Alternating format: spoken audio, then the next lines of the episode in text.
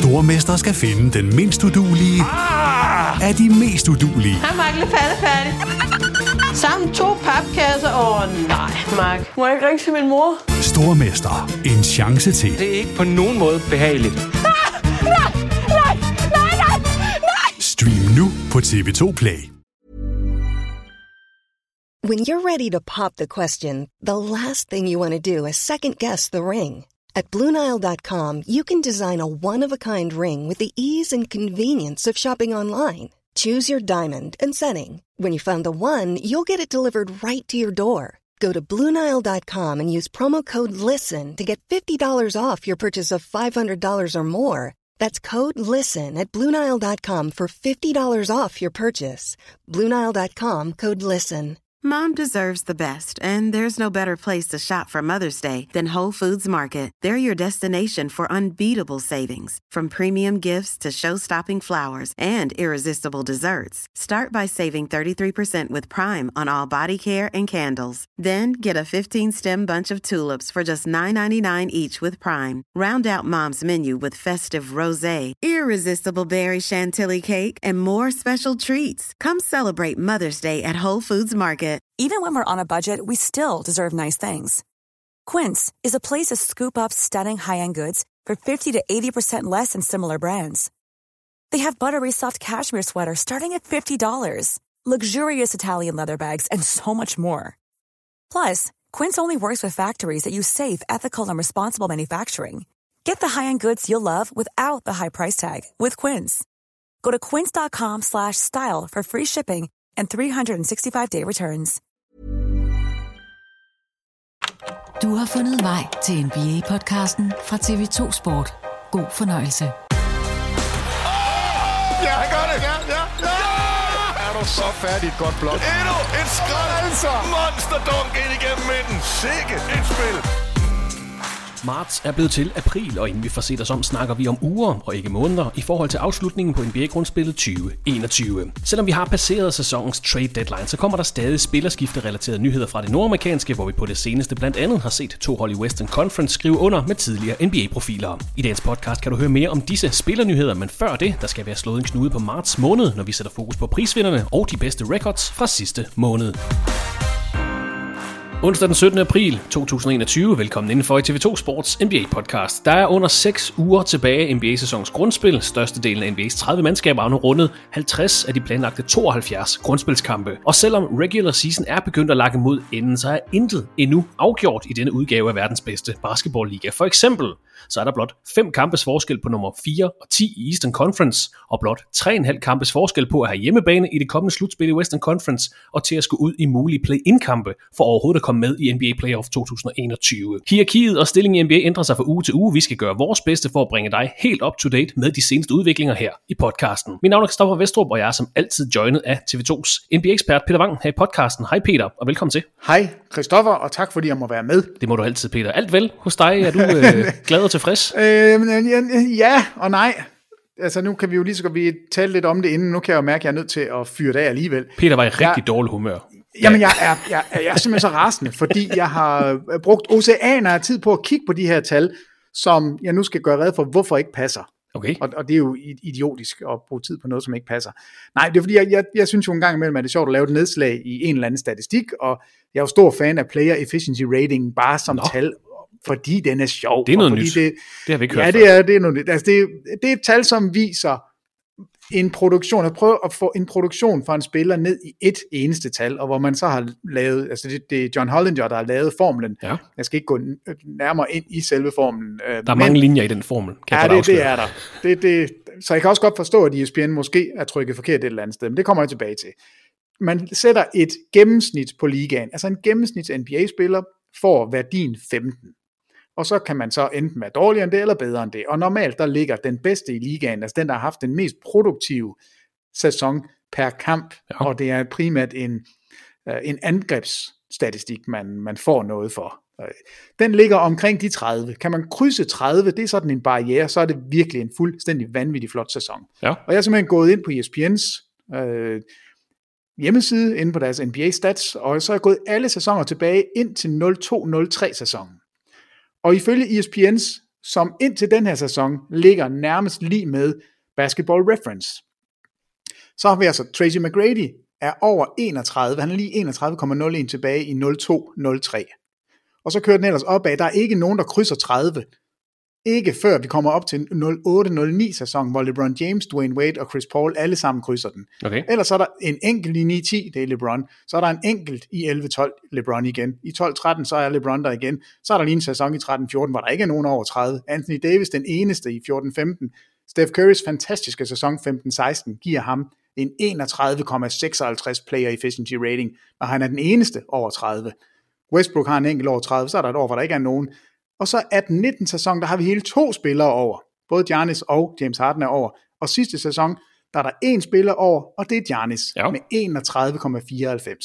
Og enogtredive komma fireoghalvfems er den højst målte player efficiency rating sæson nogensinde. Okay. Og så bliver jeg jo vild og blodig, fordi da jeg kigger på den i den her sæson, og det var lidt i den snak, vi havde med, hvor gode angrebsholdene har været i år. Altså, vi har jo aldrig set bedre angreb end i år. Altså flere hold har, har slået Dallas Mavericks fra sidste sæson. Det talte vi om i sidste podcast. Og så tænker jeg, det passer jo fint, fordi vi har ikke mindre end syv spillere over tredive i den her sæson. Og det er uden Joel Embiid, som ikke er værdig på E S P N's, fordi han ikke har spillet nok kampe. Men Jokic ligger med et fuldstændig absurde femogtredive komma fireoghalvtreds. Giannis med treogtredive komma enogtyve. Zion Williamson er nummer tre i den her sæson, og har den samme efficiency rating, som Giannis havde sidste år, hvor Giannis var den højeste nogensinde. Det synes jeg var sjovt, ja. Indtil jeg så gik ind og dobbelttjekkede ind på Basketball Reference, som i den her sæson ikke har en, altså det er ikke en, en speciel sæson.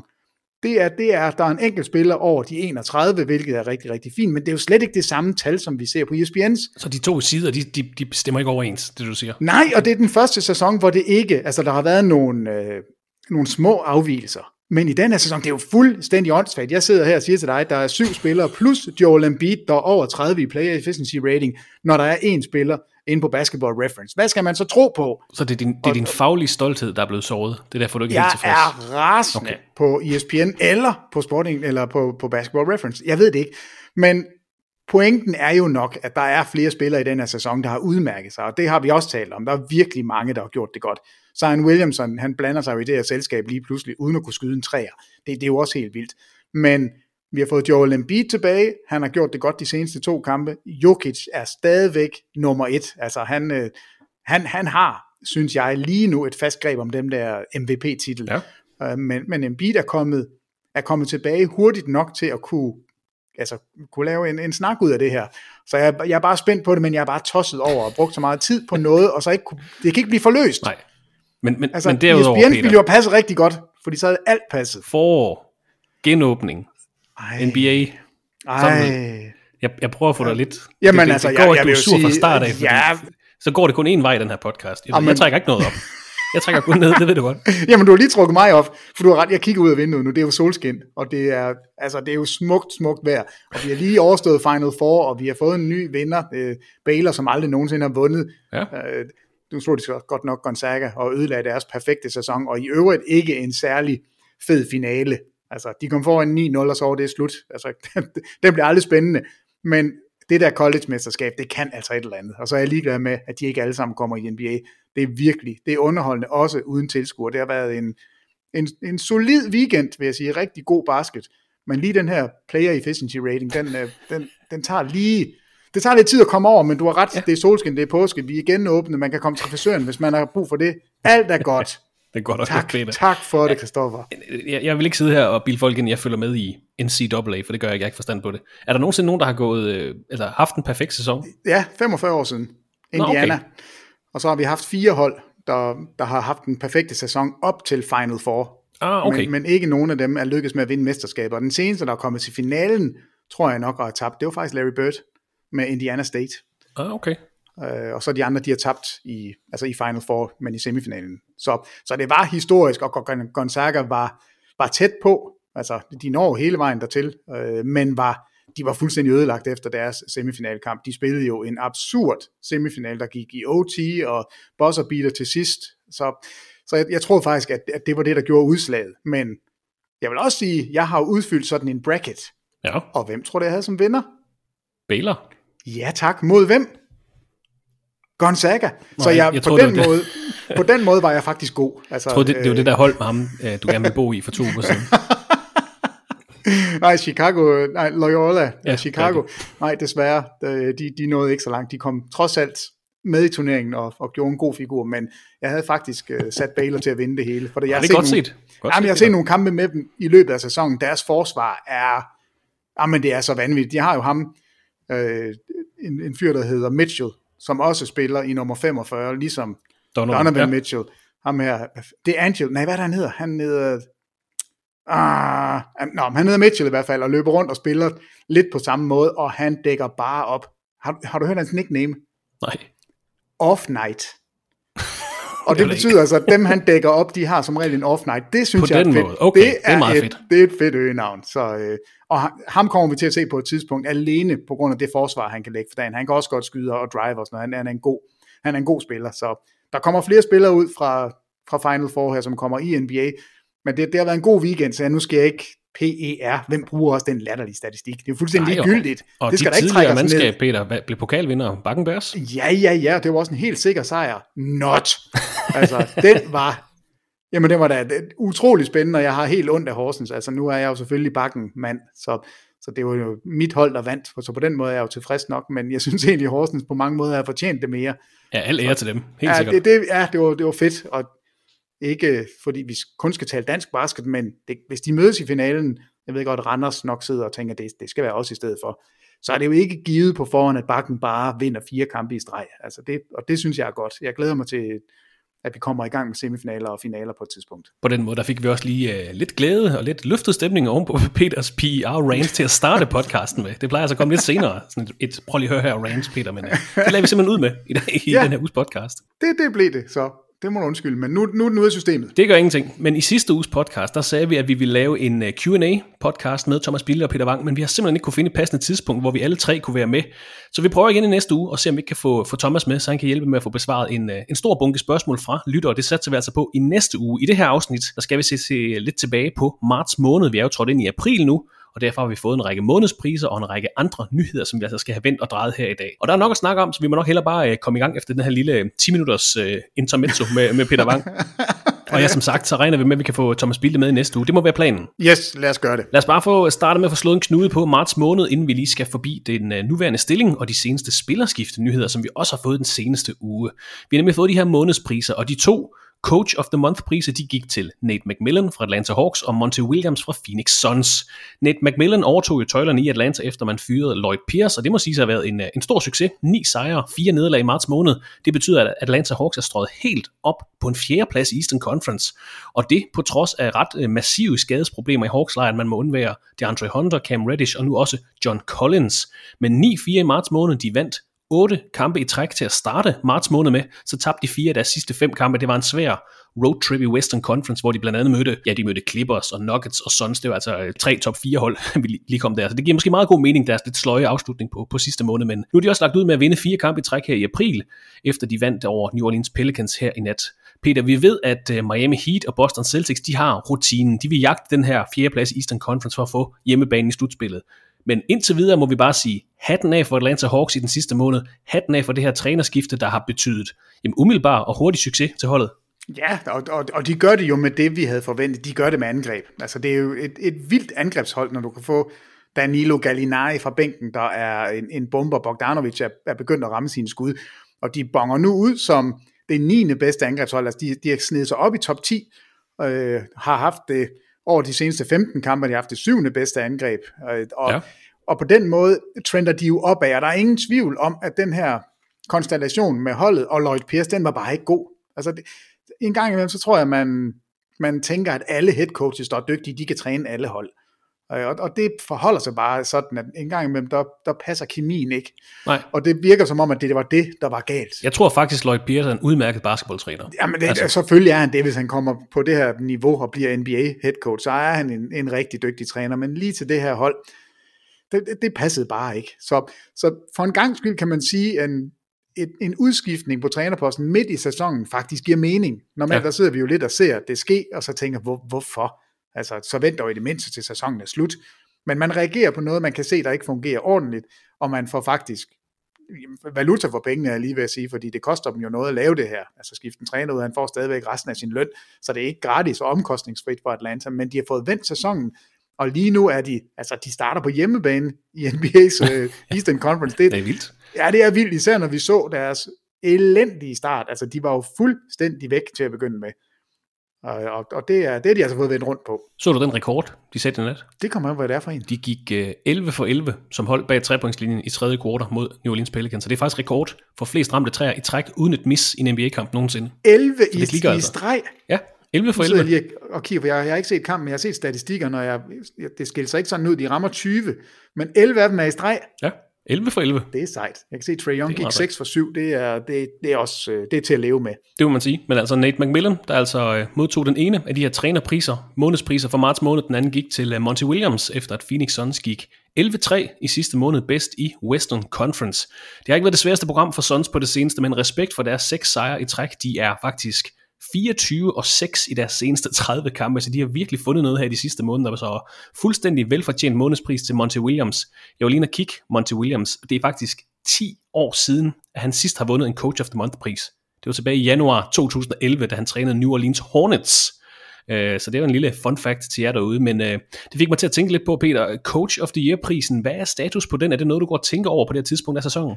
Ja, men den har jeg tænkt på hele tiden, og jeg har jo været sådan rimelig vedholdende og sagt fra start, at, at, at jeg synes, det er Greg Popovich. Altså, og jeg ved godt, det er sådan et, måske et obskurt valg på et hold, som, som lige nu stadigvæk er inde i play-in-kampene, men de er røget ud af, af de, de, de rene slutspilspladser, har tabt tre i streg, og har ikke spillet specielt godt. Altså, øhm, men er trods alt fireogtyve og fireogtyve, det, det kommer ikke til at holde. Altså Popovich får den ikke, men det er mere for at bare en gang imellem at få lidt opmærksomhed på en head coach, som gør noget med et meget vanskeligt materiale. Altså, han har ikke det bedste mandskab, og jeg synes bare, han har fået vredet så mange gode ting ud af de unge spillere der. Men, men så på en seriøs note, ja. så, så begynder jeg nok at hoppe ud af, af det grå hår hos, hos Popovich, og, og kigge lidt, lidt omkring. Altså, jeg er, jeg er dybt, jeg, jeg, er, jeg er dybt imponeret over, hvordan Brooklyn har fået det til at fungere. Det er måske på billig baggrund. Alle de bedste angrebsspillere, de er sammen. Det, det er da nemt at få det til at fungere. Nej, det, det mener jeg ikke, det er. Så Steve Nash er et bud, siger du? Jeg, jeg synes, Steve Nash, jeg, jeg, jeg synes, vi, vi taler kun om, hvor dygtige angrebsspillere de har. Altså, jeg, jeg synes, man glemmer, at James Harden kom til, efter, efter at sæsonen var gået i gang. Det kræver noget omstilling. Man taler ikke om, at, at Kevin Durant har været skadet i lang tid. Man taler ikke om, at Kyrie Irving var ualmindeligt mærkeligt, at sæsonen også begyndte og også har været ude. Og alligevel, så ligger de nummer et af point med, med Philadelphia. Og at Philadelphia har lavet deres sæson om, gør også, at vi er nødt til at snakke lidt om, om Doc Rivers, og sige, ja. det er det er med også godt, det han har fået lavet der. Og selvfølgelig skal vi kigge til Utah, vi skal kigge til Phoenix. Um, og jeg synes også, man, man på et tidspunkt skal man vel også kigge lidt til Denver, og sige hallo, og er det ikke også okay, det der foregår der? Jeg synes, der er mange i spil, altså, det, det må jeg sige, der er. Så Popovich, han, jeg, jeg holder stadigvæk fast på ham, fordi der, jeg synes, det er så oplagt, at, at, at, at drille de andre lidt, og så bare holde fast der, men, men hvis ret skal være ret, så, så er det måske til Utah eller til Phoenix, vi skal. De to uh, Rookie of the Month-priser gik til Lamelo Ball fra Charlotte Hornets. Han spillede otte kampe i marts måned, inden han altså måtte udgå med et, et brækket håndled. Og så gik den til Anthony Edwards fra Minnesota Timberwolves. Lamelo Ball har taget alle tre Rookie of the Month-priser i Eastern Conference i den her sæson, mens Tyrese Halliburton tog de to første i Western Conference, og så kom Anthony Edwards altså og tog uh, prisen for marts måned. Han får sendt nogle skud afsted, Anthony Edwards, seksten komma fem afslutning per kamp, men han var altså også op og snit over fireogtyve point per kamp i marts måned, snitter ja, sytten komma seks point per kamp i den her sæson. Peter, går du stadigvæk med, med Tyrese Halliburton som Rookie of the Year, naturligvis forudsat, at Lamelo Ball ikke vender tilbage og spiller flere kampe? Øh, ja, det gør jeg, men det nærmer sig. Altså jeg vil sige, Anthony Edwards er ikke, det, det er altså ikke helt forkert, det han laver, og han spiller sig kun op. Altså i øjeblikket, nu nævnte du selv, det er over fireogtyve point. De seneste femten kampe, hvis vi går helt tilbage til den ellevte marts, øhm, ja. og så kører fremad, der afslutter han ikke kun femten gange, men der har han over tyve afslutninger per kamp. øh, han har snedet sig over, altså op på treogtredive procent på trepointskuden, for det var ellers der, han var helt horribel. Altså, øh, men der, der, han rammer faktisk næsten tre treer per kamp nu på otte forsøg. Han kommer på straffekastlinjen fem gange, det er heller ikke bare Kims af. seksoghalvfjerds procent skyder han der. Han rebounder, altså fint, over fem rebounds, tre assist per kamp, har halvandet steal per kamp, altså over de her fireogtyve point. Så lige nu, synes jeg, hvis den skal gives i dag, så er det Tyrese Halliburton i min bog. Men Anthony Edwards bevæger sig opad, og, og det her Minnesota-hold, måske er sæsonen ikke helt forfærdeligt slut for dem. Altså de, nu slog de jo netop Sacramento i den seneste kamp, og det kan da godt være det der, at, at kampen mellem de to frontrunner til, hvem, hvem skal blive rookie of the year, man vender tilbage ja. til den som et, et vendepunkt, og vi har fået D'Angelo Russell tilbage nu, og altså, der, der, der er da lidt godt, der er da lidt godt i Minnesota, og Anthony Edwards er bestemt med i spil nu, fordi det, altså, du scorer ikke bare fireogtyve point per kamp for sjov, eller hvis du er, så er det ikke bare helt ligegyldigt. Vi har tidligere set spillere vinde Rookie of the Year-prisen, selvom de spillede for det absolutte bundhold i N B A. Jamen, det, det er en af de priser, der, der næsten er ligegyldigt, hvor ringe dit hold er. Altså, det, det, det er ikke der, man, altså, det er, det er primært den offensive produktion, man kigger på. Men altså, han er jo otte år gammel, altså nitten år gammel, og så snitter han fireogtyve point over de seneste femten kampe. nitten år gammel, har årets dunk, og fireogtyve point per kamp. Det, det ja. er, altså, under alle omstændigheder, om han vinder sæsonens uh, Rookie of the Year-pris eller ej, så er det her en spiller, vi kommer til at følge med. Altså, han er nitten, han er teenager.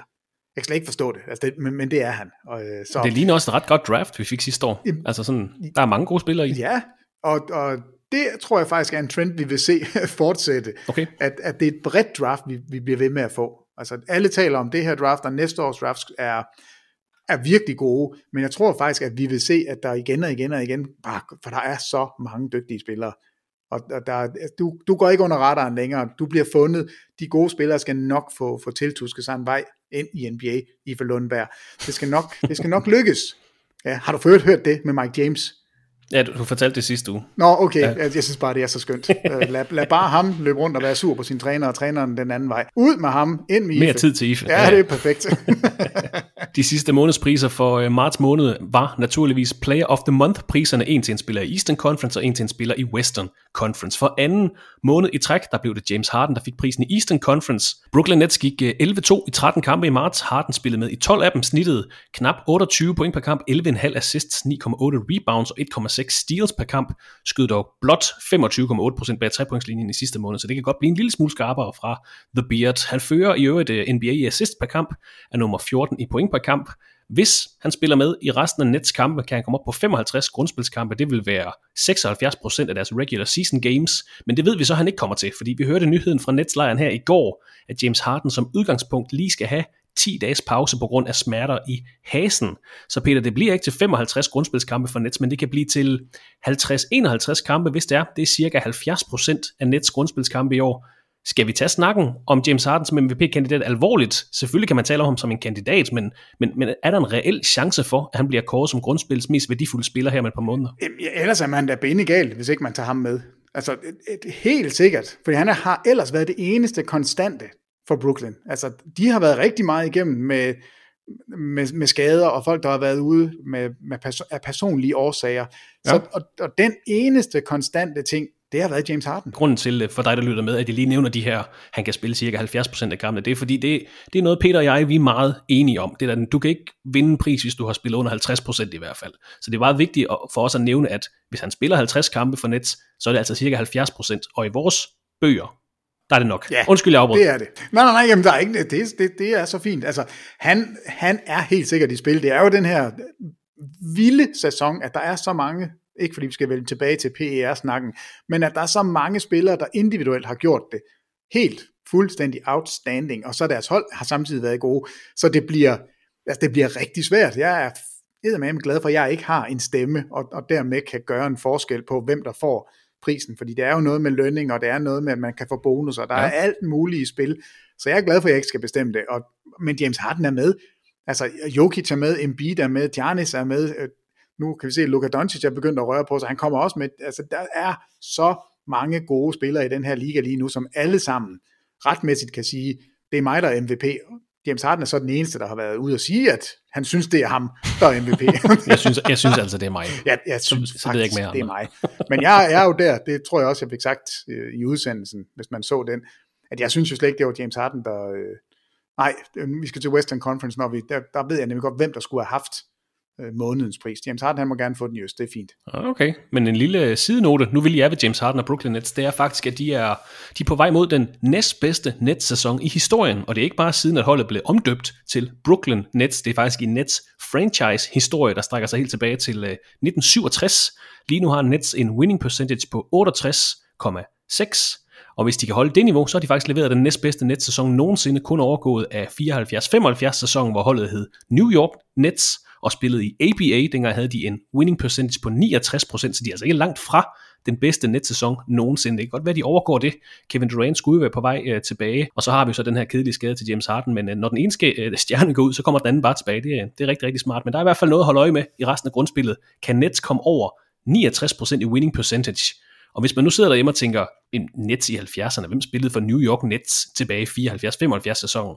Ingen ringer Julius Erving. Og det er sæsonen mellem de to A B A-mesterskaber, som Nets altså har vundet, de eneste mesterskaber, vel at mærke. Så det var altså en god tid for Nets franchise, præcis som det er den dag i dag. Så hold øje med Nets winning percentage i resten af, af grundspillet. Det, det gør jeg i hvert fald, for at se, om, om de kan sætte en lille franchise-rekord. Men uh, Harden er altså blevet kåret som Player of the Month i Eastern Conference for anden måned i træk. Og øh, nu vi er ved M V P-snakken, Peter har nævnt ham en gang i den her podcast indtil videre. Vi skal nemlig også have prisen fra Western Conference, den gik for anden gang i sæsonen til Nikola Jokic fra Denver Nuggets.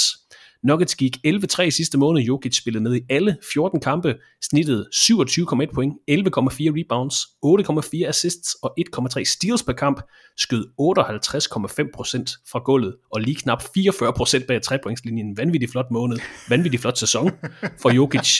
Og Denver Nuggets, de er jo kravlet op på fjerde pladsen i Western Conference og overhalet L A Lakers efter seks sejre i træk. Seneste tyve kampe er de gået seksten fire. De er faktisk ubesejret, efter man hentede Aaron Gordon ind, så øh, de havde en lidt sløv start på sæsonen. De havde en lidt øh, wonky februar måned, lad os kalde det det. Men siden da, der har de altså genfundet det gode spil. Naturligvis anført af Player of the Month, Nikola Jokic. Ja, og nu du sådan nævner statistikkerne, som jeg jo har set, men når jeg sådan hører dem, så kan det godt være lige måske ikke lægt for langt.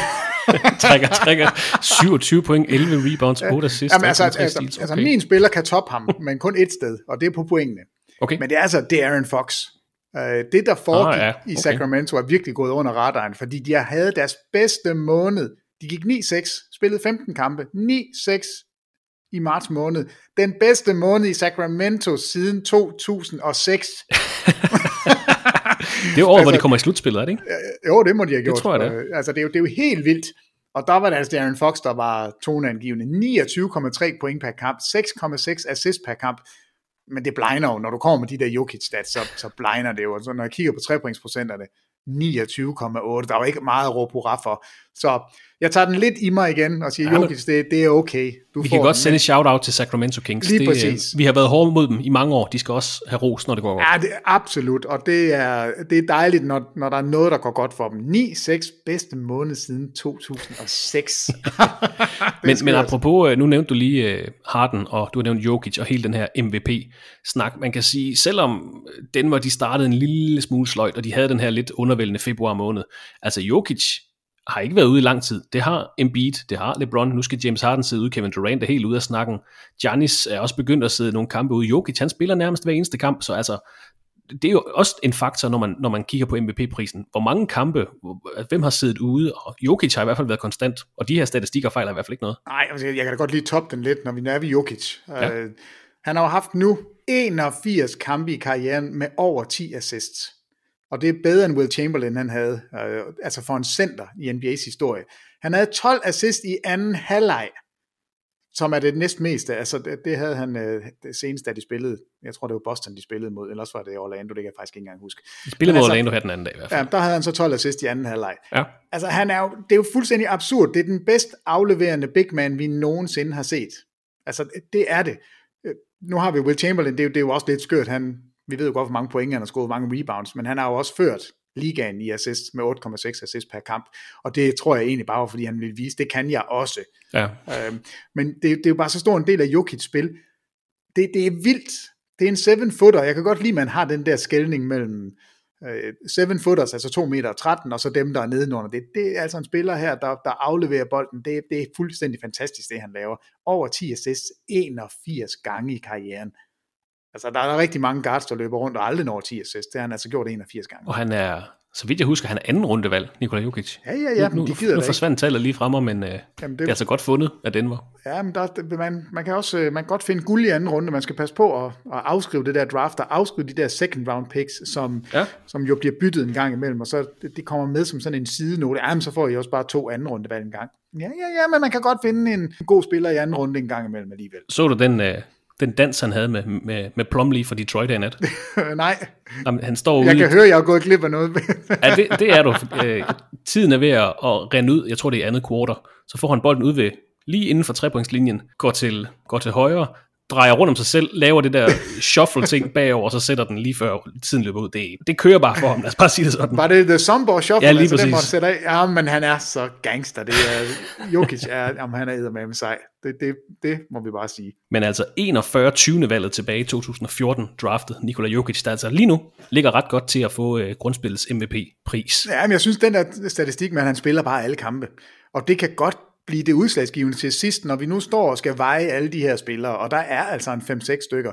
Steph Curry er jo, blander sig jo også en lille smule, Damian Lillard skal ja. nævnes. Altså der, der er Kawhi Leonard, øh, synes jeg jo, man også bør snart tale lidt om. Selvom Men man... mange, mange af favoritterne, altså Embiid og LeBron, ja, hvem var den sidste, der nu også skal sidde, James Harden, kommer altså til at have, James Harden det er ti dage, men han har så også den her øh, lidt plettede historik i starten af sæsonen hos Houston, der trækker, måske trækker en lille smule ned, men alle de andre sådan topfavoritter, på nær måske lige Doncic og Kawhi og Giannis, har altså længere skadesforløb i løbet af grundspillet. Ja, og, og, og derfor vil man sikkert til sidst stå og sige, nej, skal det være dit, skal det være dat? Nej, det skal være øh, Jokic, fordi han spillede toogfirs kampe. Nej, det går han så ikke. tooghalvfjerds, men, men var, var den konstante spiller, som hele tiden var der. Og det der med, at, at det, er, og det er også en kunst at, at være der. Og det, der, der er jo mange, der peger på det, det der availability, det er altså en ability. Det, det er noget, du, du skal kunne. Altså, du, du er nødt til at kunne spille. Lige nu ligger det nummer fire i Western Conference. Peter, kan man godt give den til ham, hvis de ender som nummer fem eller seks? Absolut. Okay. Absolut. Altså det, det uh, med de statistikker og med den meget, meget tætte Western Conference, man har. Og, og når man kigger på de to hold, som lige nu ligger et og to, som et eller andet sted har adskilt sig en lille smule, der har man ikke den der statistiske vanvittige sæson fra hverken en, en spiller fra Phoenix eller fra Utah. Så, så den ligger, jeg synes, den ligger meget, meget fint hos Jokic lige nu, men det skifter altså ja, ikke, ikke dagligt, men det er tæt på. Altså, der er virkelig mange, der, der er med i spil. Det vil jo bare være meget atypisk for M V P-prisen, at det gik til en spiller på sit hold, der ikke kom i top tre. Ja, men det, det er jo nærmest kun Westbrook, der har gjort det. Ja, dejlig Westbrook, som bare skyder den af i øjeblikket. Han, han er blevet forelsket i trepointskuddet igen, og det er ikke godt. Det, det er sgu... Det er relapsed. Ja, det er virkelig ærgerligt. men, men altså, det er jo også lidt atypisk, at de to bedste hold i Western Conference, at der er ikke i min bog, og det, altså, der er ikke den der franchise-spiller. Jeg ved ikke, om vi har talt om, hvornår man er stjerne, hvornår man er en superstjerne. Rudy Gobert er fantastisk. Mike Conley elsker jeg jo. Donovan Mitchell, han er virkelig god. Joe Ingles. Og, og listen er lang hos Utah. Der er rigtig, rigtig mange gode spillere, og det er derfor Utah fungerer. Hos Phoenix, altså Chris Paul, skal han nævnes i M V P-snakken? Det, det synes jeg ikke. Jeg synes ikke engang, han er bedste spiller på sit eget hold. Og Devin Bookers statistikker stikker jo heller ikke af. Altså, det er atypisk, at vi har de to bedste hold i den stærkeste konference, Western Conference. Ja. Men der er ikke den der superstjerne på, på nogen af holdene. Men det var altså månedspriserne for marts måned. Vi har også fået nævnt en række records for holdene i sidste måned. Hvis vi bare lige skal få slået den endelige knude på sidste måned, så kan vi nævne, at Brooklyn Nets havde den bedste record i marts. elleve og to gik de. På en del anden plads var Phoenix Suns og Denver Nuggets. De gik begge to elleve tre i sidste måned. Den fjerde bedste record havde Philadelphia seventy-sixers ti tre. På trods af, at de blot fik tre kampe for Joel Embiid i marts måned. Og øh, til at runde vores top fem af, der finder vi Portland Trailblazers, der gik elleve fire i femten kampe i sidste måned. Så altså ikke nogen øh, Milwaukee Bucks, ikke nogen Los Angeles hold, intet Utah Jazz, når det kommer til de bedste records for marts måned. Peter, stemmer det nogenlunde overens med, hvordan du vil huske marts måned? Øh, jeg tror ikke, jeg vil huske marts måned. Altså, det, det, det, den har jeg ikke sådan et. Det er måneden. Altså det, jeg husker den for, hvis jeg skal huske den for noget, så er det Sacramento. Så er det, at de faktisk havde deres bedste måned i ja, i femten år. Altså det, det er jo helt vildt at tænke sig. De har haft så mange chancer for at spille godt. De har bare ødelagt det hver eneste gang. Og så har de lige haft en lille lightning in a bottle, en lille bitte smule. Men imponerende nok, at, at Brooklyn, synes jeg, at, at de leverer på den måde. Det er altså James Harden, der, det, det er hans skyld. Hvis vi også lige skal nævne de fem dårligste records fra sidste måned, så er vi øh, ja, lidt overraskende, men måske ikke, når man husker på holdets massive corona-udfordringer. Men vi er nødt til at starte med Toronto Raptors. Dårligste record i N B A sidste måned. tretten gik Raptors deres eneste sejr. Deres eneste sejr sidste måned, det var en fireogtyve point sejr over Denver Nuggets, som ligger nummer fire i Western Conference. Det, de har fået lidt oprejsning på det seneste til gengæld. De har fået øh, øh, to sejre, inden de tabte til Lakers her i nat. Først med en afsindig treoghalvtreds point over Golden State Warriors, og så over Washington Wizards her i mandags på en vaskeægte game-winning buzzer beater fra Gary Trent junior Men det kommer ovenpå en øh, forfærdelig måned, Peter. et tretten, og så tabte de altså med ni point til Lakers her i nat i en kamp, hvor hverken Kyle Lowry eller Fred VanVleet var med. Lakers naturligvis uden LeBron James, Anthony Davis og Andre Drummond. Ja, altså, lige, hvis, vi, altså hvis vi lige taler kort Toronto, altså deres starting lineup: Siakam, Boucher, Anunoby, som blev smidt ud efter ti minutter, Bembry, yes. altså ja. Bembry som starter, Gary Trent, der lige er kommet til, det er fint nok, og så Watanabe, Johnson, Baines og Flynn fra bænken. Ja, det er ikke, det er ikke overvældende. Nej, det er det ikke. Altså, så kan man så sige modsat, der var også lidt ballade hos Lakers. De har jo også, de har også været lidt i problemer, men hold nu op. Altså, det, det her Raptors-mandskab, jeg, jeg tror, det at den her sæson kommer de ikke til at mindes med glæde, og alt det her med ikke at, at spille på hjemmebane har måske gjort, gjort det lidt sværere for dem, end jeg i hvert fald tænkte, det ville gøre. Jeg tænkte, ja. de tager til Tampa, det er dejligt, solen den skinner sikkert lidt mere, end den gør i Toronto, og når først de indfinder sig der, og, og finder ud af, nu, nu bor vi her, nu, sådan her gør vi i den her sæson, men de, de har godt nok været ramt. Altså det, det er, de er en skygge af sig selv, og jeg er, man begynder da sådan lige at, at kigge på stillingen og sige, hmm. Men de er at, de, de elleve kampe fra en fem hundrede record, ja, altså, altså fra en, en, en sæson, hvor du har vundet lige så mange kampe, som du har tabt, men de er kun to kampe fra tiende pladsen, der giver de her play-in-kampe. Så. Ja, og, og det er derfor systemet, for mig det virker, det virker det der med play-in-kampene, og jeg ved godt, at Draymond Green, han siger, jeg spiller ikke for at komme ind i play-in-kamp. Nej, nej, det er fint nok, at du ikke gør det, men vi andre, vi kigger på stillingen og nyder, at så mange hold stadigvæk har noget at spille for. Og der er Toronto bestemt et af dem, der helt sikkert vil altså gøre alt, hvad de kan for at redde sæsonen ved at komme ind i slutspillet. For det er jo også det, de kan spille pivringe, komme ind i slutspillet, kæmpe sig ind, vinde den der play-in, øh, lille turnering de har, ja. og så spille i første runde og måske lave en overraskelse, så er alt glemt. Det, det er jo det, der er så forunderligt ved, ved at vinde. Altså det er, det er jo det, det gælder om, og det er jo til sidst, det hele bliver afgjort. Som, men man skal altså lige ind i det der nåløje, der i første omgang er rimelig stort. Nåløje, hvad hedder det? Et stort øje, et kæmpe øje, et, øh... jeg ved det ikke. Nej, det ved jeg ikke. Men øh, hold øje med, med Raptors i den her måned, fordi det er et forholdsvis let kampprogram, de skal igennem. Torsdag, der møder de Chicago Bulls. Det er holdet lige foran dem i Eastern Conference, og det opgør der nok rigtig meget fokus på. Men ellers så venter der to kampe mod Cleveland, to kampe mod New York, opgør mod Oklahoma City Thunder og Orlando Magic i de næste tyve dage. Så Raptors, det kunne godt ligne et hold, der kommer til at stige lidt i rangeringen i Eastern Conference i løbet af april måned, efter at have leveret ja, den dårligste marts måned i hele ligaen. et tretten, puha. Så det bliver bedre Men for dem det, her. Men hvem er det, de skal vippe ud? Fordi Chicago, de har jo gjort det der med at putte alle chips ind på bordet og sige, vi trader hele baduljen for at få fat i Vucevic. Nu, nu er vi all in. Man kunne godt frygte, altså Indiana ser ikke ud til at, at hænge sammen, og så, man kunne godt frygte, at Charlotte Hornets ryger helt ud, fordi de har så mange skader lige nu. Jamen, de bliver jo bare ved med at vinde alligevel, og nu, jeg, jeg ved godt, at de ikke har kørt ret længe uden Gordon Hayward. Øhm, så så jeg, bliver da også, jeg er da også lidt spændt på, hvem er spilfordeleren? Hvem er det, der kan ja. tage pres fra, fra scorerne?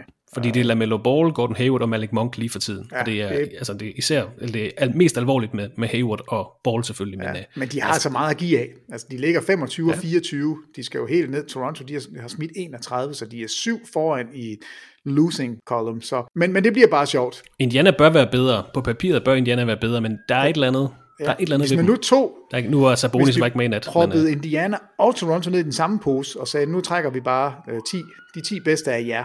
Så har man jo et rigtig fint hold, skadesfri og det hele. Så skulle det nok gå, men det, det må man ikke, vel? Nej, well, desværre. Ej, det må man ikke. Miles Turner blev også skadet nat, så det, ja, nu må vi se, hvordan det ser ud med Indiana. Men ja, dem er jeg lidt nervøs for. Jeg kan helst godt lide dem. Det bliver interessant. Det er jo, det er jo egentlig det, der er bundlinjen. Men Toronto Raptors, den dårligste record i hele N B A i sidste måned, den næst dårligste record i marts, den tilhørte Houston Rockets to tretten, så ikke langt efter øh, Toronto Raptors, det skal siges. Derefter følger Orlando Magic tre ti, og så en del fjerde, femte plads Chicago Bulls og Washington Wizards, der begge gik fire ti i sidste måned. Andre markante ændringer i N B A-stilling i den seneste måned, der har vi naturligvis set, eller det har vi naturligvis set hos Los Angeles Lakers, der fik øh, seks kampe fra LeBron James i marts måned, og nul kampe fra Anthony Davis. Davis, der faktisk ikke har spillet en N B A-kamp siden søndag den fjortende februar, så altså snart to måneder siden, ligger sig faldet ned på en femteplads i Western Conference, og skal jeg se sig over ryggen. Der ligger altså nogle hold og, og, og lukrerer på dem. Vi har også set, Peter, Golden State Warriors rasle lidt ned i hierarkiet. De havde blot vundet en af deres seneste otte kampe, inden de så besejrede Milwaukee Bucks her i nat, men Warriors faldet helt ned på en tiende plads i Western Conference, skal også kigge sig over nakken, for der ligger Pelicans, som vi ikke kan blive kloge på, men de vil i hvert fald gerne indenfor i det der play-in-spil. Ja, men helt sikkert. Men Lakers, nu taler du lige om, det er treogtyve kampe nu, de har spillet uden Anthony Davis. Ja, øh, i næsten to måneder. Altså, det er ja. lidt mere alvorligt, end vi troede ja, med. Ja, altså, de er elleve og tolv, altså vundet elleve og tabt tolv, men i ni af dem, der har LeBron heller ikke været med. Så, så lige nu, der, altså, sådan en sejr, som de fik i nat, den luner jo rigtig meget, altså, øh, hvor, hvor mærkeligt det lyder, sådan en enkelt sejr over et, et et skadesplaget mandskab, altså fra Toronto, hvor Lakers de vinder. Men toogtredive nitten, Portland tredive tyve, ja. Dallas, som rykker på sig otteogtyve enogtyve. De. Ja. Altså det, det er, de kigger bestemt begge veje, men de holder øje med, de må bare ikke falde ned på en syvende og ottende plads. Og der er altså kun to kampe i en i losing column ned til Dallas lige nu. For det, det, vil, det vil være en streg i regningen, hvis de skal starte med at spille play-in-kampe som forsvarende mestre. Så skal de møde Clippers altså, det, i første runde. Jamen altså... De, ja. Nej, det skal de ikke. Det er Phoenix lige nu, men de kunne meget nemt komme til at møde Clippers altså, i første runde. Det her scenarie, lad os sige, det ender som det gør lige nu. Hvis stillingen den holder lige nu, så skal de starte på udebane mod Denver Nuggets i første runde. Klarer de den, så skal de til Utah på udebane. Klarer de den, så venter der så enten, lad os sige, det bliver Phoenix eller Clippers, øh, i en eventuelt Conference Finals. Ja. Igen på udebane. Og så vil man, hvis man skulle klare den, sandsynligvis møde et hold fra Eastern Conference på udebane. Altså, jeg, jeg ved godt, vi altid siger, at LeBron James er ligeglad med, om han starter ude eller hjemme. Det er fuldstændig lige meget. Jeg tror ikke, det er lige meget, hvis det er fra slutspillets start, og at man oven i købet, hvis det nu går helt galt, skal ned og, og spille play-in-kampe også. Og slet ikke, hvis Anthony Davis ikke bliver hundrede procent. Ej, det regner vi med, det, og håber vi på, at han gør. Det er slet ikke det. Men, det gør han, og det gør LeBron også, og derfor får vi et sublimt godt slutspil. Men lige nu, der, der, der kæmper de altså med næb og klør for ikke at falde for langt ned i stillingen. Og over i Eastern Conference, der nævnte vi, at både Charlotte Hornets og New York Knicks er faldet på pladser på det seneste. Hornets, som vi nævnte før, alvorligt ramt af skader. Lamelo Ball, Gordon Hayward, Malik Monk ligger pt på en femte plads. De beholder altså femte pladsen, fordi Miami Heat, de tabte her i nat, mens Knicks er dumpet helt ned på en syvende plads efter deres meget flotte start på sæsonen. Mange ændringer på det seneste, synes jeg, Peter. Vi snakker om det hver eneste uge, at selvom der er blevet skabt de her små øh, grupperinger internt i både Eastern og Western Conference, så er det som om, der sker noget hver eneste uge, der lige ryster lidt på det hele og får en til at se en på en helt ny stilling med, med nye fokuspunkter. For eksempel et hold som Chicago, der også godt kunne, kunne trende op af, men det er som om, selvom stillingen godt kan ligne sig selv fra uge til uge, som vi snakker sammen her i podcasten, så er der nye fokuspunkter hver eneste uge. Jo, men det er jo fordi, de i lang tid nu har ligget masse fuldstændig sammen, og gør det stadigvæk. Atlanta har tabt fireogtyve kampe, de ligger nummer fire. Hvis du kommer ned på tiende pladsen, det er otteogtyve nederlag til Chicago. Altså, der er ikke ja. ret lang vej. Og ovenikøbet, hvis de møder hinanden indbyrdes, så er det jo sådan en, en, en, en kamp, der går begge veje. Altså, man tilføjer et andet hold nederlag, og man får selv en sejr. Der skal ikke ret meget til, og det er jo, det er jo en af grundene til, at jeg synes, den her sæson er meget overraskende og meget spændende, og, og jeg tror bestemt ikke, at de gode hold havde regnet med, at nej, ikke, måske ikke de helt gode, men den der mellemgruppe, jeg troede, de havde, jeg tror, de havde regnet med, at på et tidspunkt, så skal vi nok få skaffet afstand. Men det er som om, at det der med, der kom play-in-kampe, at man lige pludselig udvider slutspillet til potentielt alle ti mandskaber har en chance, så er det bare, det er vildt, at det stadigvæk er så bredt. Altså, at man stadigvæk kan se, jeg ligger nede på ellevte pladsen, og jeg har stadigvæk en chance for at snige mig op som nummer fire eller fem. Det, det plejer man jo ikke på det her tidspunkt i sæsonen. De har spillet fem syvende dele af sæsonen. Det, det, er, det er vildt. Fem syvende dele ligefrem? Ja, men det er jo fordi, de har spillet halvtreds kampe, og ja, der er øh, tooghalvfjerds. Ja. halvfjerds kampe, ikke? Det er jo bare sådan noget matematik, Christoffer. Nu nævnte jeg lige uh, Chicago. Jeg havde lige lyst til at både rose dig, men også lige spørge ind til det, Peter, fordi du har i mange år omtalt uh, Orlando Magic som et hold fyldt med plug-and-play-spillere, som kunne passe helt vildt godt ind andre steder. Og nu har vi set Vucevic komme i gang, især her i nat. Uh, fantastisk statline, han havde. Og vi har set Aaron Gordon være ubesejret lige nu hos Denver Nuggets. Uh, så det er jo fuldstændig rigtigt. Man har taget dem fra Orlando Magic her på trade deadline, sat dem ind på andre hold, og de, de gør det godt. Det kan godt være, at Vucevic gerne ville have haft lidt flere sejre i sin start i Chicago, men plug and play leverer bare, som de plejer, og det, det går godt. Ja, og det er jo faktisk der, jeg gerne vil bo i den her uge. Vucevic? Altså det, ja, nej, Vucevic, ham gider jeg ikke bo i. Det, det går lidt for langsomt. Nej, her har jeg chancen for endelig at flytte ind i en vinder. Ind i en spiller, som ikke har tabt i en Denver-uniform. Jeg bor inde i Aaron Gordon i en uges tid. Jeg dunker ja. hele tiden. Jeg, jeg er fuldstændig vanvittig. Jeg hopper på arbejde. Han er, altså, han må være det lykkeligste N B A-menneske overhovedet. Han har spillet fem kampe som Denver Nuggets. Han har ikke tabt endnu, og det er ikke ham, der skal lave det hele. Han snitter. Altså, hvis du kigger på hans statistikker, så er der ingen, der, der skriger, wow. Men tretten point, fire komma seks rebounds, to komma seks assists, et enkelt steal, et enkelt blok, skyder treogtredive procent på træerne, det er ikke sådan, det gør ikke så meget, men så skyder han altså treogtres procent på skuddene i det hele taget, og hans plus minus i de her kampe har været plus sytten i den første, plus nitten, plus tolv, plus tolv, plus ni, han leverer bare, og det de beder ham om, det er, dæk op, du skal nok få et dunk her og der, du skal nok få en træer, du skal nok få lov til at score, men du er ikke vores første eller anden, du er måske ikke engang vores tredje option, vi har masser af spillere, der kan score point, du skal bare levere i begge ender af banen, og det er det, han gør. Altså, så jeg synes faktisk, det der plug and play, det passer rigtig godt på Aaron Gordon, fordi det, han går ind og leverer lige nu, det er lige præcis det, der gør, at Denver kigger sig i spejlet og siger, vi kan faktisk slå dem alle sammen nu. Vi har en spiller, vi kan sige, ved du hvad, prøv nu lige at dække Kawhi Leonard. Prøv lige at tage ham ud, så godt du kan. Øj, det er LeBron James, ham, ham kan vi også godt dække nu. Paul George, vi har faktisk også et svar på ham. Eller i hvert fald begrænse. Ja, ja, altså, ja. Og det havde de bare ikke før. De havde ikke den der spiller. Og det var Nej. derfor, det var så, så besynderligt, da, da Grant han skifter. Du må få de samme penge her. Jamen, jeg smutter til Detroit alligevel. Jamen, jamen, den plads, vi havde til dig, den er perfekt, fordi du skal ikke score specielt meget, du skal bare dække op. Den har Aaron Gordon taget, og Aaron Gordon er i min bog bedre til det, end Grant er. Så derfor synes jeg, at Denver står stærkere, end de gjorde, altså bestemt inden trading deadline, fordi der havde de hverken den ene eller den anden, men også bedre end sidste sæson. Det her er, er potentielt et trade, vi, vi kan kigge tilbage på en gang og sige, det var det, der gjorde, at Denver vandt mesterskabet. Altså, det er så, så stort, kan det gå hen og blive. Og lige nu, der bor jeg i hvert fald lykkeligt inde i Aaron Gordon, fordi han, vi har ingen problemer lige nu, alt er godt. Det hele fungerer for os, så, øh, så en dejlig uge. Jeg håber, det fortsætter, ellers så flytter jeg. Fra månedspriser og stilling i N B A til en række spillernyheder, som vi har fået i den seneste uge. Jrue Holiday har fået en så god start på karrieren hos Milwaukee Bucks, at han her i weekenden blev tilbudt og derefter skrev under på en fireårig kontraktforlængelse med klubben.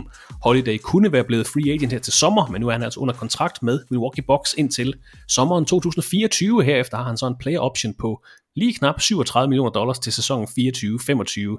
tredive år er han, Peter. Han er lige blevet kåret som Player of the Week i Eastern Conference. tredive millioner skal han have i næste sæson, toogtredive komma tre i sæsonen efter, og fireogtredive komma seks millioner i treogtyve fireogtyve sæsonen, og som nævnt derefter en player option. De har tidligere lavet sådan en uh, in-season forlængelse med en point guard. Det gjorde de i to tusind nitten med Eric Bledsoe.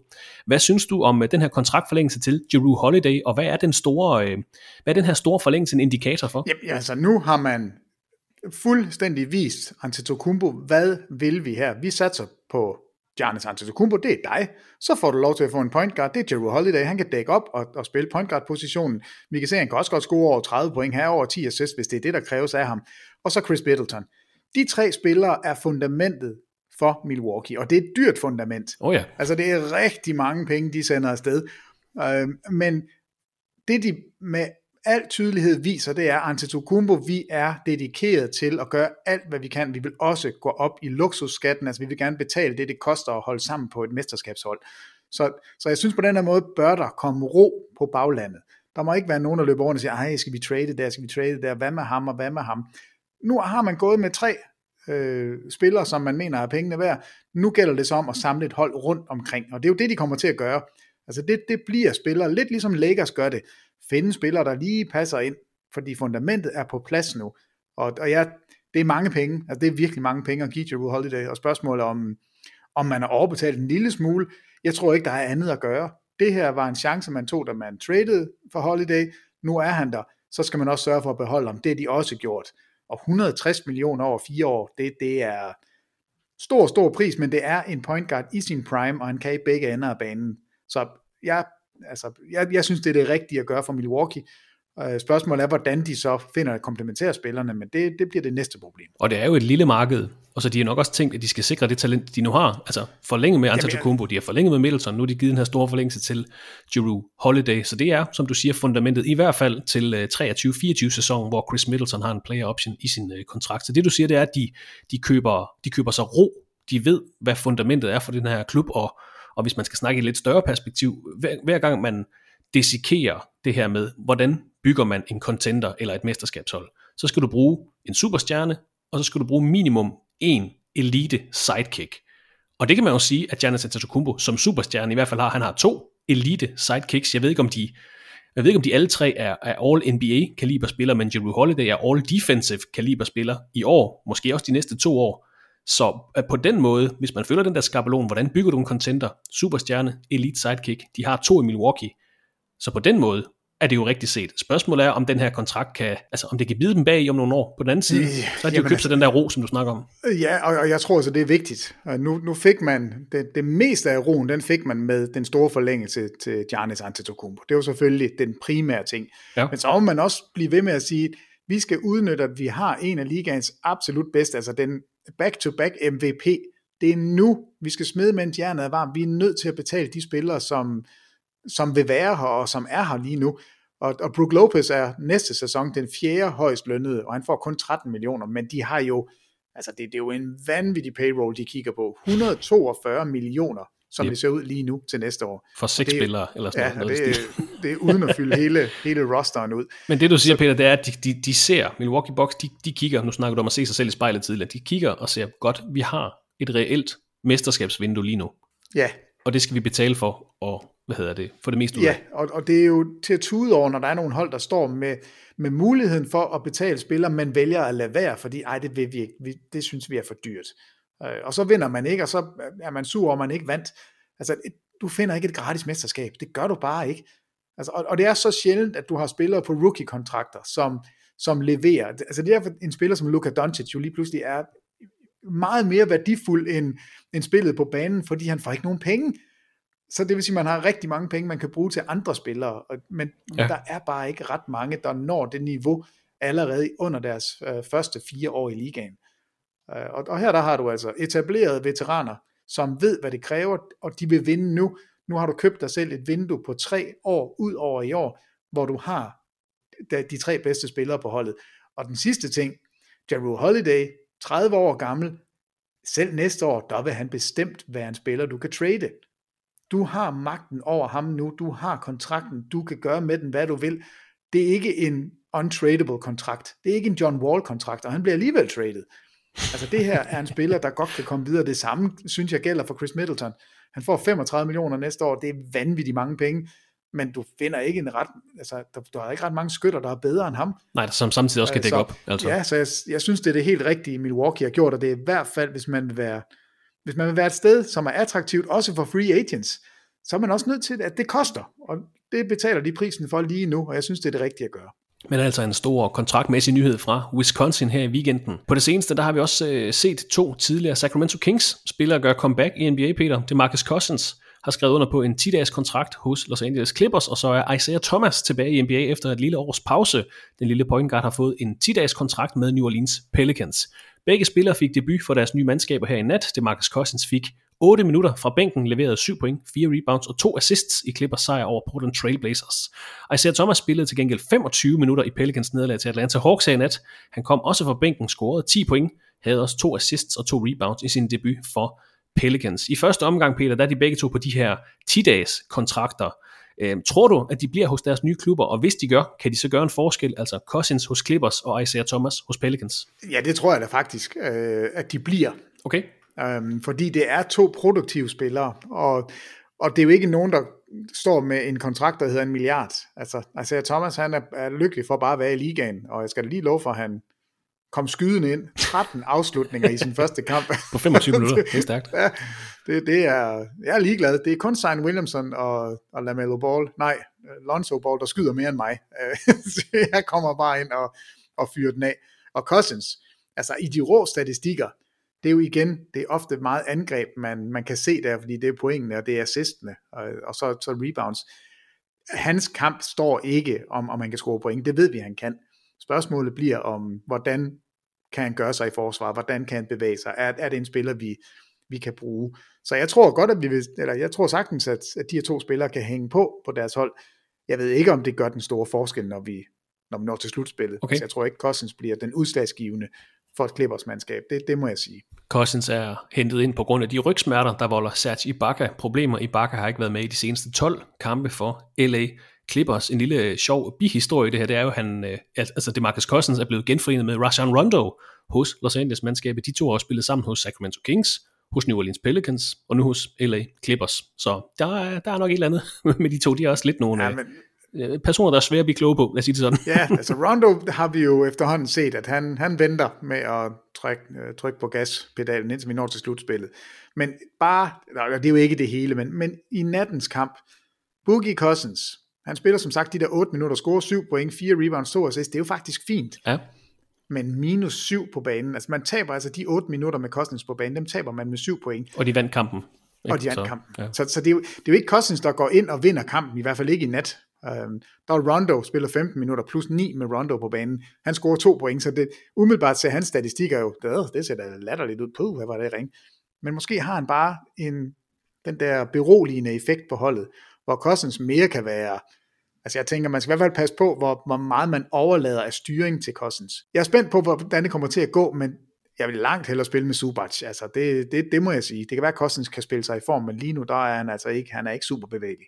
Og Cousins, der altså blev alvorligt skadet tilbage i sytten atten sæsonen, da han spillede for New Orleans Pelicans, så skiftede han til Golden State Warriors og blev alvorligt skadet, så skrev han under med L A Lakers, blev alvorligt skadet, så nåede han at spille ja, femogtyve er... kampe for Houston Rockets i den her sæson, inden han blev waived i slut februar, og man kan lide ham eller ej, så har det bare været en uh, super hård overgang for, for ham i de sidste fire år. Det er Marcus Cousins tidligere dobbelt All-N B A-spiller. Ja, altså, jeg vil også bare slutte af med at sige, at altså, ligaen er sjovere med Cousins. Altså, jeg vil da langt hellere have, at det er Cousins, der får sådan en ti-dages kontrakt, end det er en eller anden, som, som jeg ikke kender, som ikke kan gøre noget væsen af sig overhovedet. Her der har vi det mindste en historie, vi har noget at følge med i. Jeg synes, han er... Cousins er en sjov spiller. Ja, da han var god, var han vanvittig god. Altså helt udækkelig, og, og meget, meget dygtig forsvarsmæssigt også. Der er han bare ikke lige nu. Jeg håber, han kan finde noget af det igen. Og lige for at gøre Isaiah Thomas færdig også, så kan det også være, at Pelicans har tilføjet ham til truppen, fordi man har mistet Josh Hart, der har pådraget sig en uh, torn U C L i tommelfingeren, kommer til at sidde ud i nogen tid. Men uh, spændende, om de to spillere kan blive hos deres respektive mandskaber, vurderet på nattens kampe, så ser det ud til, at de stadigvæk har noget tilbage i tanken, i hvert fald toogtredive-årige Isaiah Thomas og tredive-årige Demarcus Cousins. I den her sammenhæng kan vi også nævne, at John Henson har skrevet under på en ti-dages kontrakt med New York Knicks. Findes John Henson stadigvæk? Det gør han. Han har skrevet under med New York Knicks, og det er Knicks, der jo igen har mistet Mitchell Robinson til en alvorlig skade. Først så brækkede han hånden i midt februar, og nu har han altså brækket foden. Super ærgerlig sæson for, for Mitchell Robinson, men nu giver Knicks altså lige John Henson et kick.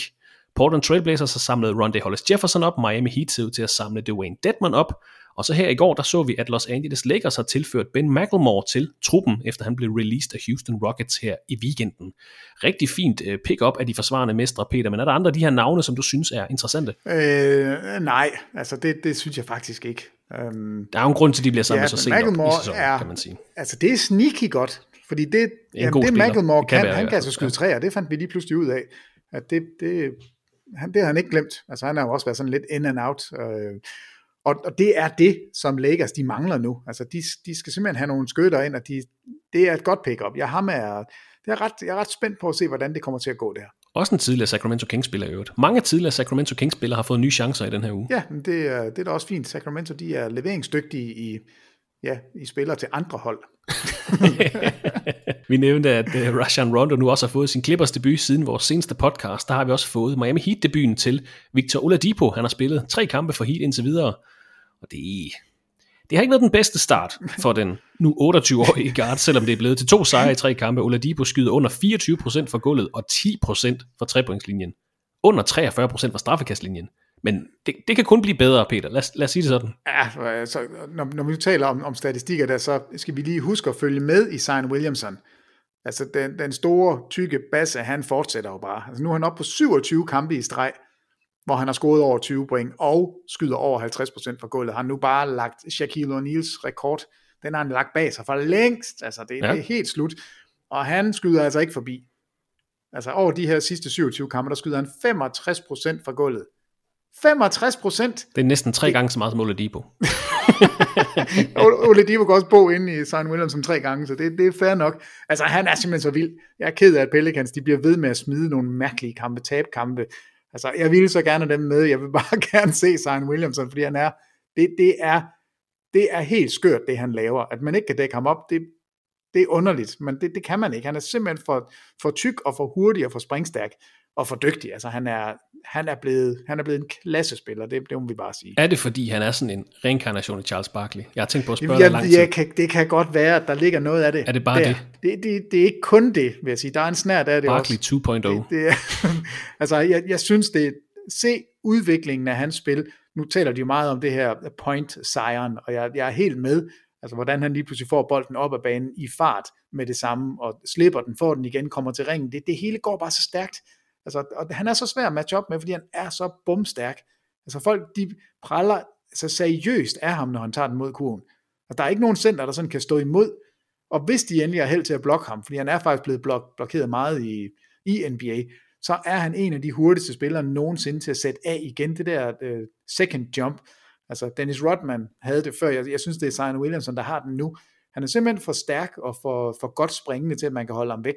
Og så kan han... Uh, Det, jamen det, det er så kraftfuldt samtidig med, at, at det er elegant. Altså han er virkelig en sjov spiller at se. Månedspriser, marts resultater og så de her spillerskifter og den store kontraktforlængelse til Jrue Holiday. Det var egentlig, hvad jeg havde på programmet for i dag, Peter. Er der andet, vi skal med i dagens podcast? Nej, altså nu har jeg jo brugt rigelig tid til at snakke om player efficiency rating. Ja, og du rantede i starten. Jeg rantede i starten, og jeg kan godt rante mm. lidt igen, fordi jeg ranter... Nej, det er ikke et rant, men, men noget jeg i hvert fald også følger med i, det, det er jo selvfølgelig Andre Drummond. Jeg tager min store tødnegl. Uh, han kommer jo nok til at spille igen, men hvad der sker med ham og Gasol, jeg er så spændt ja. på, om det, bliver, øhm, om det bliver godt eller skidt. Men faktum er i hvert fald, at Gasol egentlig har spillet godt. Altså de seneste sytten kampe skyder han over fyrre procent på sine træer. Og det, det er vigtigt, fordi han skyder altså næsten alle sine skud på tre points. Altså det, det er tre points afslutninger. Uh, han har startet seksten af de sytten kampe. Den eneste kamp, han ikke har startet, det var til, til Drummonds debut, hvor Drummond kun ja. spiller fjorten minutter. Og der spillede du, eller øh, Gasol altså kun seks minutter i den kamp. Så der kommer til at ske et eller andet der. Fordi Drummond er blevet lovet en starterplads, Gasol er utilfreds, og, og det er, altså, spørgsmålet er, om LeBron James endnu en, bang, en gang bare kan komme ind og være den store alfa, der bare styrer det alligevel. Men lige nu, der mangler man altså både Anthony Davis og LeBron James. Man har en, en Gasol, som faktisk spiller bedre lige nu, som nu bliver skubbet ud på bænken af en Drummond uden store tå. Altså, det, det, det bliver da sjovt. Det bliver da mega sjovt. Og stakkels den trænerstab, der skal have det her til at fungere, samtidig med, at man skal sørge for at vinde kampe, fordi man ikke må falde ned i tabellen. Så Lakers er super interessante lige nu. Det kan også være, det er McLemore, der kommer ind og gør det hele. Det er ham, der ordner det. Sætter tingene på plads, bomber fire træer fra hjørnet, så kører det. Karisma-bomben, Ben McLemore. Ja. Nej, Drummond, Drummond Gasol-kampen, øh, den, den følger jeg i hvert fald sådan lige så stille på sidelinjen. Godt at høre, Peter. Med de ord, så vil jeg sige uh, tak for i dag. Vi snakkes ved i næste uge, hvor vi som sagt håber og regner med at kunne få Thomas Bilde med, så vi kan få indsamlet en bunke lytterspørgsmål, som I så kan svare på, men uh, vi snakkes ved i næste uge. Det gør vi i hvert fald. Tak for det i dag, Christopher. Det var, hvad vi havde at byde på i dette afsnit af T V to Sports N B A podcast. Vi håber, at det hele var værd at lytte til, og at du finder vores podcast igen i næste uge.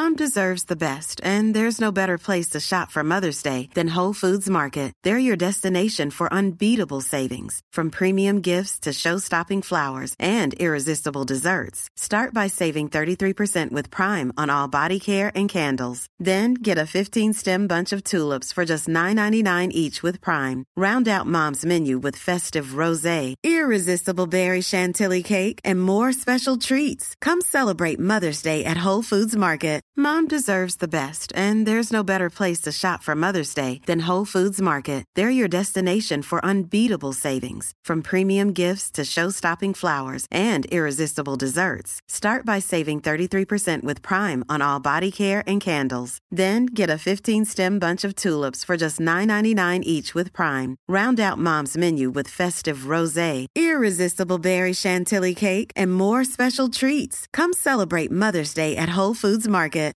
When you make decisions for your company, you look for the no-brainers. And if you have a lot of mailing to do, Stamps dot com is the ultimate no-brainer. It streamlines your processes to make your business more efficient, which makes you less busy.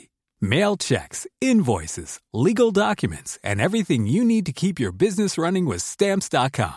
Seamlessly connect with every major marketplace and shopping cart. Schedule package pickups and see your cheapest and fastest shipping options from different carriers. With rates up to eighty-nine percent off U S P S and U P S rates. And with the Stamps dot com mobile app, you can take care of mailing and shipping wherever you are. Make the same no-brainer decision as over one million other businesses with Stamps dot com. Sign up with code PROGRAM for a four-week trial, plus free postage and a free digital scale. No long-term commitments or contracts. That's Stamps dot com. Code PROGRAM.